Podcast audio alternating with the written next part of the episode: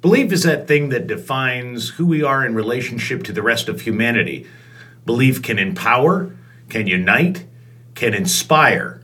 Belief can also alienate, marginalize, and destroy. Some say that belief is an idea or a system. I believe it is a sledgehammer.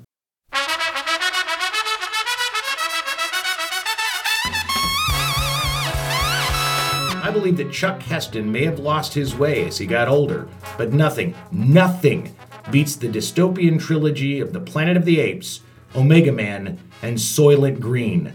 Badass. Simply badass. I believe that the easiest road to travel in the making things better in the world journey is to find something to ban. The harder but more substantive route is to look at the underlying causes and understand that guns, video games, dirty movies, rock songs, and drugs are not the cause of the ills of our society, but tools of a demoralized, undereducated, underemployed, underinsured population. I believe that those who believe in the philosophies and political ideologies that, when put into practice, routinely destroy human beings and their hope for a future in a world as culpable and accountable as those who practice these philosophies and ideologies. I believe that while millions of Americans live through devastating economic hardship every single day, it's only news when those with some money begin to start with panic kind of like crack cocaine being practically invisible until white kids in Iowa started smoking it.